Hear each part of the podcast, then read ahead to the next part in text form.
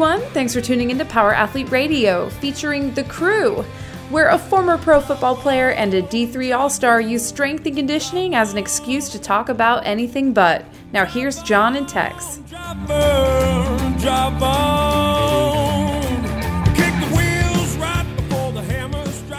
Welcome to another episode of Power Athlete Radio. I'm sitting here with Mr. Tex McQuilkin, aka Chris, or is it Chris McQuilkin, aka Tex? Either way, the other part of the dynamic duo of the crew podcast here at Power Athlete Radio. So we're going to answer some questions today. We've been going through this hotline. Unfortunately, we've been on the road for a little bit out at Sorinex, and we came back, and the hotline was hot and packed. So, for those of you guys not familiar, we have this deal called Power Athlete Hotline. You can reach out, leave questions, and we're going to answer them. So, if you don't know that number, 929 464 464 Zero. 929 ing ing zero. So, if you got questions, leave them on the hotline, and maybe the gods will smile and we, we will be able to split your wig. Well, it can be a question about anything tr- training related or philosophy, Trucks, trucks, travel, hemorrhoids, hemorrhoids, you name it. We'll Eating talk about bugs. anything. everything. Eating bugs, uh, cicada protein. Yeah, well, the cicadas are getting ready to come out, and uh, we heard that we're going to be, which I think is funny because if you go through the Bible and you start looking at like plagues, pestilence, I mean the the or the four horsemen of the apocalypse, I'm pretty sure uh, locusts and cicadas were on there. So we're, I don't know, end of days. If I see Arnold Schwarzenegger and uh, you know coming, I'm thinking end of days. That might be a good movie review. That's one that of my favorites. That would be a great one. Tune in Friday, team, Yeah. for that one. Well, today's question is all about range of motion, squatting, toes forward. So we're going to get into some interesting conversation because toes forward is is coming back. oh yeah, we're bringing toes forward back. Well, John, it never left. Nah, it never did. Hey crew, long time listener, third time caller, Chris Luke calling in. Got a question for you today about range of motion. You guys talk a lot about um, doing exercises through your own individual full range of motion. My question is, is it worthwhile trying to increase that range of motion? So for example, um, if you can do a back squat to just below parallel with proficiency, good form, um, and you're strong through that range of motion, is it worthwhile trying to increase that range of motion to say an ass to grass squat with good control, form, um, and gain strength through that range of motion? Um, if you guys could elaborate on that, that'd be pretty cool. Thanks a lot, and bye. Hmm. Lots to unpack to quote Robb Wolf. Um, so when I went to the CrossFit deal, uh, the seminar, what they did is they set up expectations of range of motion. You you know this is the range of motion for this movement. This is the range of motion for this movement. Um, I thought that was awful. I, mean, I think you should discuss range of motion and said, hey, this is what the perfect range of motion should be. But what I did when we taught CrossFit football is I made a distinction. Said, "Hey, everybody knows what the you know proper range of motion. Everybody should be able to squat like this. Everybody should be able to do these movements. But unfortunately, many of you will not be able to do them today. So instead of forcing you to into a bad position, uh, getting you into some arbitrary you know measuring standard, which is what you know CrossFit did. They had to have it measurable and repeatable. So you got to squat to a certain depth. You got to do this because it has to be measurable and repeatable. I'm not interested in that. I'm interested in the best range of motion you have on this given day. And from here, we will begin the process of getting you stronger, more stable, and increasing range of motion. A lot of times, um, flexibility wasn't necessarily the issue. It's just people weren't able to be stable and strong in those ranges of motion. As I said many, many years ago, and I've said many times, uh, flexibility without stability is a guaranteed injury. So if you are not stable in these ranges of motion and you can't be you know maintain posture and position, then I don't want to put you into those ranges of motion because then I'm putting you into a situation where now you have a greater chance of injury. I'll just give you a little backstory. Um, years ago, when we were a little Balboa and it was in my house, uh, we traded out with these yogis. So we were going and doing yoga a couple days a week, um, and we invited them to come lift weights with us. These people were uh, that had done yoga were super flexible. They could do all these poses. They were really good with isometric contractions, everything. They could not squat anywhere near parallel with any form of weight. So we started with a bar on their back, and uh, the age old looked like a dog shitting a razor blade is where that came from. They rounded their backs. They couldn't squat. They couldn't get up parallel, um, but they were super flexible. And I realized that flexibility wasn't their limiting factor. It was that that active range of motion, their active stability was so poor because they couldn't maintain posture and position and stability in those deeper ranges of motion because they didn't have the strength. So then that started me down this idea that um, if you force people into ranges of motion that they're not strong in, they will be unstable and they will guarantee them injury. So, what I would say at the seminar and when we teach people here today is we all know what the standard is. If you have Instagram and you've seen squat fails and you've fucking been on the internet and seen people ridiculed for shitty technique, you will know that you know there's a, a um, you know a passable squat below parallel and you know there's some fucking monument to you know where a bunch of dipshits on the internet um, you know hold in high regard the guy that can get splinters on his ass when he's squatting and while it looks cool is it you know a position that you're ever going to see in athletics not unless you're a fucking catcher. So uh, what is you know what is the you know ideal range of motion? We all know what it looks like. We all know what a good looking squat looks like. We all should be able to videotape or you know uh, take a you know small video of what our squat looks like and have that mental preparation. Now a lot of times when you start forcing yourself into ranges of motion and that you're not comfortable, you're not strong in, you're going to see people do a bunch of shit. They're going to round their back, they're going to dump their knees, they're going to do whatever they can to get into those ranges of motion, and the squat's going to look awful, like a dog shitting a razor blade. So, what I would rather have people do is I would rather have you squat well to less depth or, you know, pull from a different position and find different workarounds. I want you to lift your best lift. And as you get more proficient and stronger and more stable and start training, you can start developing strength to go into those deeper ranges of motion. And I would tell people in text, you heard me say this for years. I don't, I need you to squat well. I don't need you to squat as deep as humanly possible based off of some arbitrary fucking, you know, uh, madman's desire. But I need you to lift weights and we're going to stop you and we're going to get you into range of motion where you can demonstrate proficiency. From this, we will give you homework and I need you to fight to get more and more range of motion, but never at the expense of challenging posture and position and technique. So uh, all too often we will, you know, set our bodies on the funeral pyre of of ego and fucking set it ablaze. Um, but you know that became a really uh, issue, and you know where we started this idea, of battle the bullshit, started there. The other one, and we saw this all too often, is people were stretching way too much. So we get into this deal where people are trying to be 99 level supple leopards. You know, they're fucking stretching 25 times a day. You know, every time you see them stop, they're stretching, they're stretching. And then all of a sudden, they're artificially getting themselves into range of motion that they cannot control. And that age old, and I said it earlier, right? Um, flexibility without stability is guaranteed injury and this and we saw this over and over and over where we would see people squat and my first thing or lift and do different things my first thing was be would be stop fucking stretching. You need a certain amount of rigidity to mm-hmm. be able to lift heavy weights. Um, you know the the biggest one is if you want to deadlift heavy and you want to squat heavy stop stretching your back. Um, you know that was the uh, stu mcgill you know your back has um, you know these discs and these different fibers and the muscles you know almost similar to steel belts. And when you start spreading those steel belts that's when you're going to get a ton of in, uh, instability in the back. Oh yeah. Well let's begin with the the posture and position. You brought up a lot of good points that maybe some of our listeners who are not in our methodology are not as familiar with. Yep.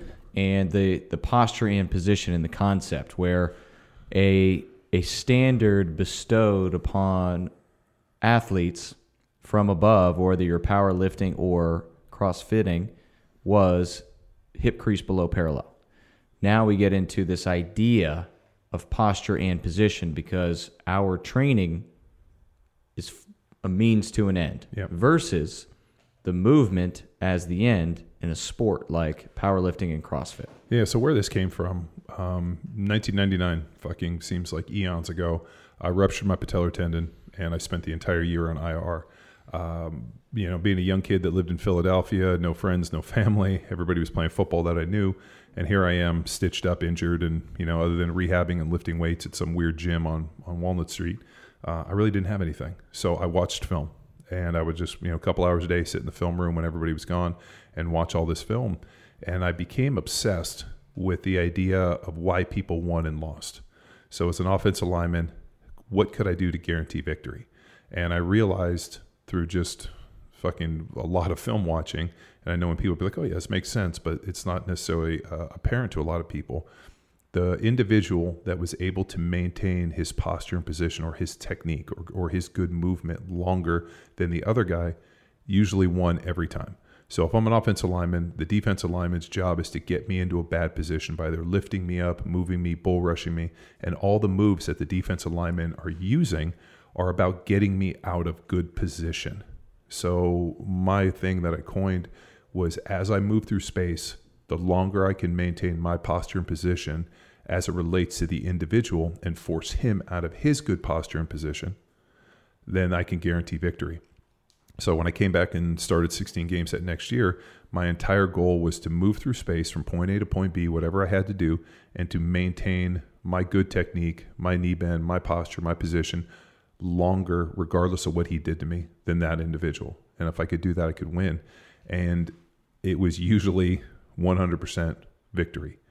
And so from then on, it became like, okay, I know how to move in space. This is what the kick slide looks like. This is what uh, you know this is. And what I started to do is I started to limit movements or positions from the start that put me in a bad position. I realized that opening my toe and playing off my instep forced me to move, you know, to basically not uh, to turn my shoulders.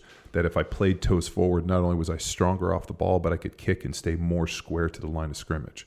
So when you stay more square, then the defensive lineman has equal opportunity to go either way. When you turn your shoulders, you open up the inside.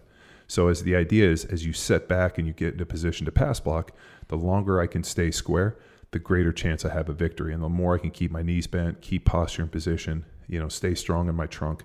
All of these things just hit me like a ton of bricks. And so much so, um, you know, when I started training camp, I was the four string left tackle, and by you know within two weeks, I was the starting left guard. You know, and it started at right tackle for the most of the preseason, and that was what allowed me to play ten years in the NFL. Was this idea of toes forward, mm-hmm. challenge of posture and position. And um, a big issue that I ran into because my knee was fucked up and I was sitting there watching film, you know, all of a sudden I have this epiphany, this realization of challenging posture and position and the guy that can maintain theirs longer through space. But the problem was I couldn't play football. How was I going to practice this? I couldn't. I couldn't go out on the field. So the only place I had to, pa- uh, I was able to practice this was in the weight room. Mm-hmm. So when I went in and I deadlifted and we pulled trap bar and squat and whatever, I was so focused on okay, hey, what does the bar position look like that teaches me this athletic position? What do my toes forward look like? What does it look like? What does the squat look like? And at the time, we didn't have video, so we would have, you know, cell phone cameras and we would just take pictures. Shit, I wish I have all those flip phone, but those things are long dead but we would take pictures and um, you know try to say, hey, you know, this is where it's good. This is what the knees look like. You know, knees tracking over the insteps. They weren't getting it done. A tibial torsion. I wasn't getting dynamic movement in and out. What does my upper body look like? Am I able to maintain position? And then putting training accessory movements in place that allow me to strengthen that posture and position, like the dead bug, the movement. Mm-hmm. And then this well, this translated even farther when all of a sudden my knee wasn't coming up and I got uh, plugged in with Charlie Francis and the idea of like the transfer of, of power and speed and developing speed in the weight room by basically making yourself rigid and all of these pieces seem to like kind of like come together you know almost like iron man you know pulling a suit together all of these pieces and all of a sudden the training picked up when the ems device came on and next thing i know I was out there running and playing, and that year of reflection and being able to observe from the outside and analyze, I really believe set the foundation for what I was able to do for the other next nine years. That's that is correct. So we have the the setup, and we're using the stress of the weight room through increased weights, speed, different space. So we're moving through acceleration, planes of motion, compensatory acceleration with speed. So the Chris Luke, the things you see and experience within Jacked Street, Field Strong, Bedrock, all of the Power Athlete training methodology are these tools that we're stressing posture and, excuse me, stressing position. And then the foundation, the base, even before the stress of position, is this posture that you experience through the warm ups, through the, the coaching and the, the directions that we have, uh, like zipping it up Yeah. and, and locking in that position. Well, I, I, had a great talk at Sorinex with the um, with the guys. What's it from Tread Sled? Uh, tough tread. Yeah, Tough Tread um, on the uphill running. Uh, they they're fans of the podcast, and he liked my statement about like nobody runs uphill poorly. Yeah, which was Bo. purely just an observation because we used to run hills uh, or we used to run inclines. So there was a parking garage. Did Roth take you in the parking garage at Tampa? Oh, big time. Yeah, UT's spent Yeah. a lot of time. So we would go in the parking garage, which was his, you know, three to five percent in incline, and we would sprint and run up the parking garage. Uh, you know, then we'd go out and we'd find hills. I mean, there's not a lot of hills in Florida, so you got to, you know, find mounds. But um, you know, there was a ton of work done with that, just in terms of uphill sprinting. The reason being is you don't have to coach somebody's forward body lean. They figure it out that they have to lean to get uphill. Um, you know, the only thing you have to coach is head position. You know, they got to keep their head down because all too often, and we saw this when we taught the clinic with the high school kids or the junior high kids, the first thing they did is they threw their heads back. And, uh, you know, they can't do pull ups. So I'm like, where does that position come from? That's such an unnatural deal. If I'm sprinting, I'm focusing on what's in front of my feet so I don't step in a hole. You guys are looking up at the sky. So that idea of keeping the head down, good position, big arm swing, and basically driving and putting your foot in the ground and exploding because you can do that on an uphill sprint a little bit different than you can do in a flat sprint because all too often we saw people lift their chest horizon change and they start reaching. But because your chest is down your head is down you're getting a big violent arm swing you're getting that forward lean you can put your foot in the ground and explode out and have an extremely fast turnover. So um, you know, we uh, when we did all of our sprint prep stuff, a big one was always high knees. So we did a ton of high knee work, and then you get to the point where you would do high knees, and then we would have to roll into the sprint or do it up tall and fall, high knee sprint, you know, whatever these different variations. But at the end of the day, as long as you're getting big uh, arm spring and you're bringing your knees up, all you had to do was get forward lean, and the sprint looked pretty good. So, uh, you know, the age old Roger Craig running through the line, high knees. I mean, if you can mimic that and you can do that, especially in an uphill sprinting environment, you're probably a lot farther along than anybody else. So, um, I didn't, uh, yeah, I mean, when, when I ran like shit, um, you know, I've told the story about like all of a sudden I was fast and then I wasn't.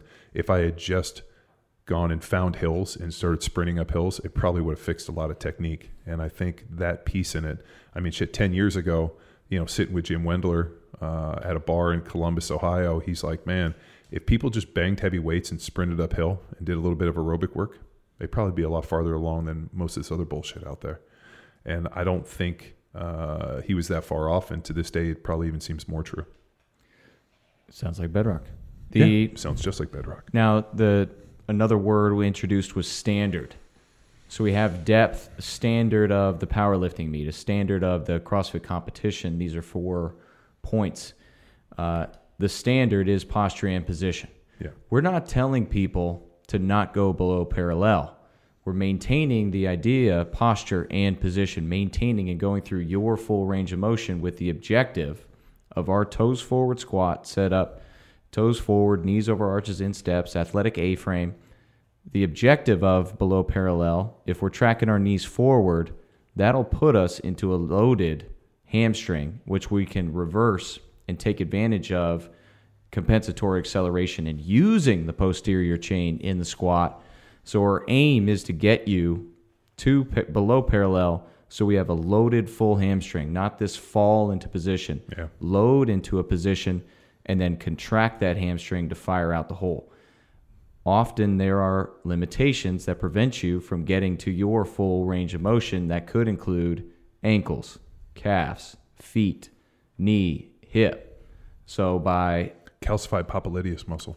calcified popliteus muscle. So by working around these things, just so you can get to a standard, will put you at a disservice when it comes to strength, power, speed, and connecting your squat to jumps, connecting your squat to an expression of athleticism and movement through space and change of direction. So we're not going to neglect poor ankle, poor feet, poor knee, poor hip, and then work around this to load up. We're almost forcing the load to aim to change the tissue by squatting toes forward and aiming to increase your range of range of motion. Here's the other side of that coin with weight and then progressing up and maintaining a standard of posture and position. Weight should never shorten your range of motion. It should challenge your range of motion. This is the biggest fight for the high school and the college age because they got the ego involved. so we always start with the bar. Is I mean, kids are always going to have ego, Wi- yep. but but it feels like it's on the weight of the coach to be like, here's the deal. I need you to squat well. Um, I don't care what's on the bar, uh, the transfer of force. I mean, whatever it looks like, it has to be done well. And I think all too often people are so enamored by what the weight on the bar is. And I, I would really wish that, you know, and you, you did a great job with this, you know, like, hey, I, I need a beauty contest. I need you to impress me with how you move. I'm not even looking at the weight on the bar.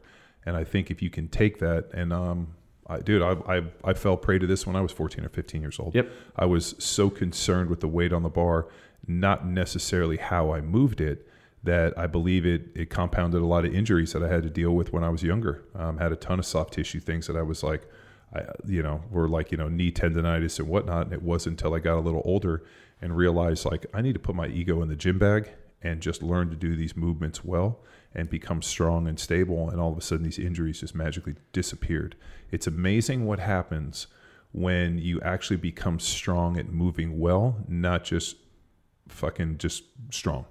Like uh, you know, like you know, there's people out there that can squat 400 pounds, like you think they're going to be in a car wreck, and you know they might be able to get the weight up, but at the end of the day, the soft tissue uh, payment is going to have to be made. So that ability to squat well and move well uh, just becomes the the price that you have to pay. And unfortunately, very few people are just naturally good under a barbell, and it takes time, it takes craft, and like that ego, you know, is is is oh so dangerous.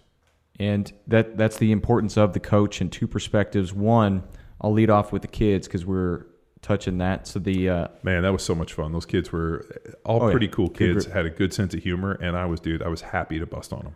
Oh yeah. Well, I gave loved you all the tall guys. I had the short wiener kids.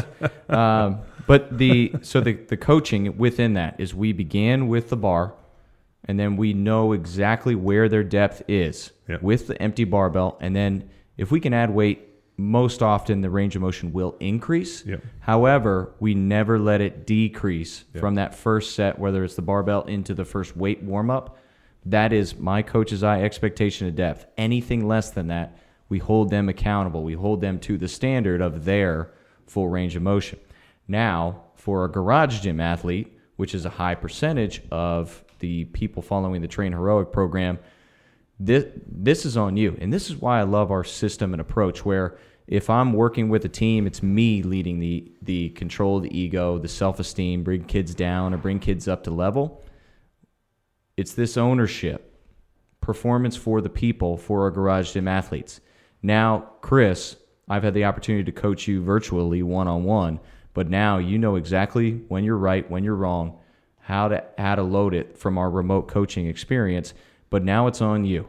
And this goes for all the people following our train heroic programs. It's on you to check your ego.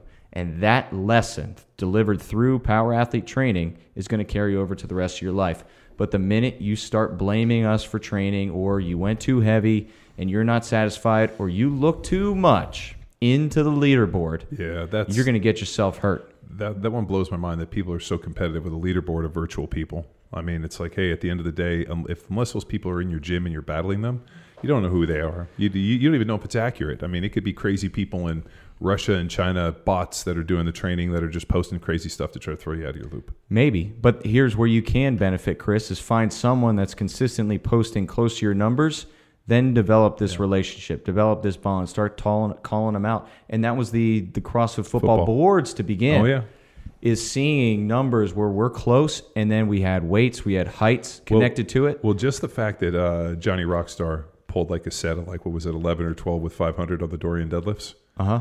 I was like, fuck, I need like. Well, he's coming to the Block One coaching. Oh, I know here. it was impressive. I mean, dude, he's he's a beast. I mean, it's uh, it's always cool for me to get in there and hit some weights and then see somebody. I mean, shit, I uh, dude, I think I got eight at 500, and he smashed more than that. And I was like, next time I go do this, I'm definitely shooting for that number. So I think it's good just to have people that um, you know, like you want a carrot, you know, that are the carrot and stick that you're chasing, or you know, because sometimes you smash things, other times people smash you like that.